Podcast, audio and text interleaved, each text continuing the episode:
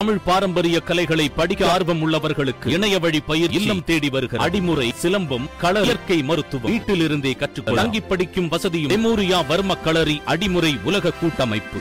மெய்வழி சமூகத்தினரை இழிவாக யூடியூபில் பதிவிட்டதாக சென்னை அன்னை இந்திராநகர் புத்தகரத்தில் யோக குடில் என்ற பெயரில் சிவகுமார் மீது புகார் எழுந்துள்ளது. அனைத்து மத கடவுள்களையும் மதங்களையும் இழிவுபடுத்தி யூடியூபில் வீடியோ வெளியிட்டு வரும் சிவகுமார் மீது போலீசார் வழக்கு பதிவு செய்துள்ளனர். சிவகுமார் என்பவர் யோக குடில் என்ற பெயரில் ஆசிரமம் ஒன்றை நடத்தி வருகிறார். வல்லரசு என்ற பெயரில் கட்சி ஒன்றையும் துவங்கி அதற்கு தலைவராகவும் உள்ளார். இவர் தனது யூடியூப் சேனலில் இந்து மதம் உட்பட பல்வேறு மத பிரிவுகளையும் மத குருமார்களையும் ஆபாச வார்த்தைகளால் விமர்சித்து சமூக வலைதளங்களில் பதிவேற்றம் செய்து வருவதாக எழுந்த புகாரின் பேரில் கடந்த சில மாதங்களுக்கு முன்பு பொன்னேரி போலீசாரால் கைது செய்யப்பட்ட சிவகுமார் புழல் சிறையில் அடைக்கப்பட்டு ஜாமீனில் வெளியே வந்தார். திருச்சி புத்தூரை சேர்ந்த மணிகண்டன் என்பவர் சிவகுமார் மீது உறையூர் காவல் நிலையத்தில் புதிதாக புகார் அளித்தார். அதில் தாங்கள் சாதி மத வேறுபாடின்றி அறுபத்தி ஒன்பது சாதிகளை சேர்ந்தவர்கள்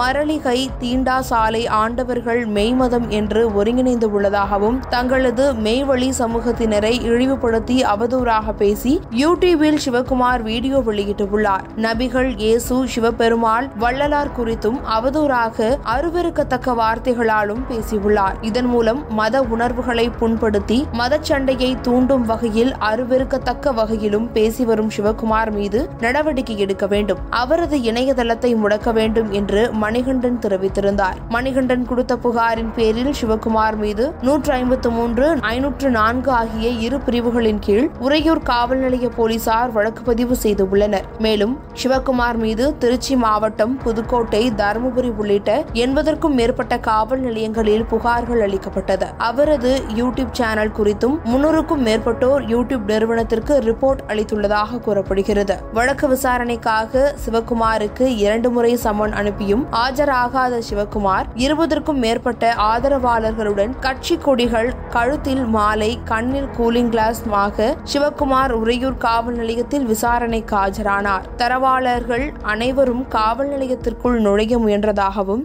முகநூலில் நேரடி ஒளிபரப்பு செய்ததாலும் பரபரப்பு ஏற்பட்டது. காவல்துறை விசாரணையில் மத பற்றாளர்கள் என் பேச்சை கேட்க வேண்டாம். வீடியோவை பார்க்க வேண்டாம் என்று முன்பே தெரிவித்துவிட்டுதான் பேசுகிறேன் என்று சிவகுமார் விளக்கம் அளித்ததாக தெரிவித்தார். பின்னர் சிவகுமார் மீது காவல்துறையினர் நடவடிக்கை ஏதும் எடுக்காமல் அங்கிருந்து அனுப்பி வைத்தனர்.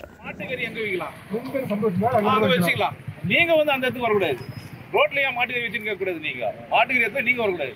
இந்த வழக்கு எப்படி எதிர்கொள்ள போறீங்க? எப்படி வருதோ கா- நீதிபதி என்ன சொல்றாரோ அதான். நீங்க பேசுன காட்டு தான் நீங்க சொல்றீங்க. ஆமா நியாயம் தான் நான் பேசுறது. தவறு நான் ஒரு நான் ஒத்து ஒத்துக்கிற மாதிரி இருந்தா நான் ஒத்துக்கிறேன் தொடர்ச்சி இந்த மாதிரி இதே மாதிரி பேசுறீங்க ஆமா கட்டாயமா பேசிட்டே தான் இருக்கேன். பேசுவா பேசுறது நோக்கம்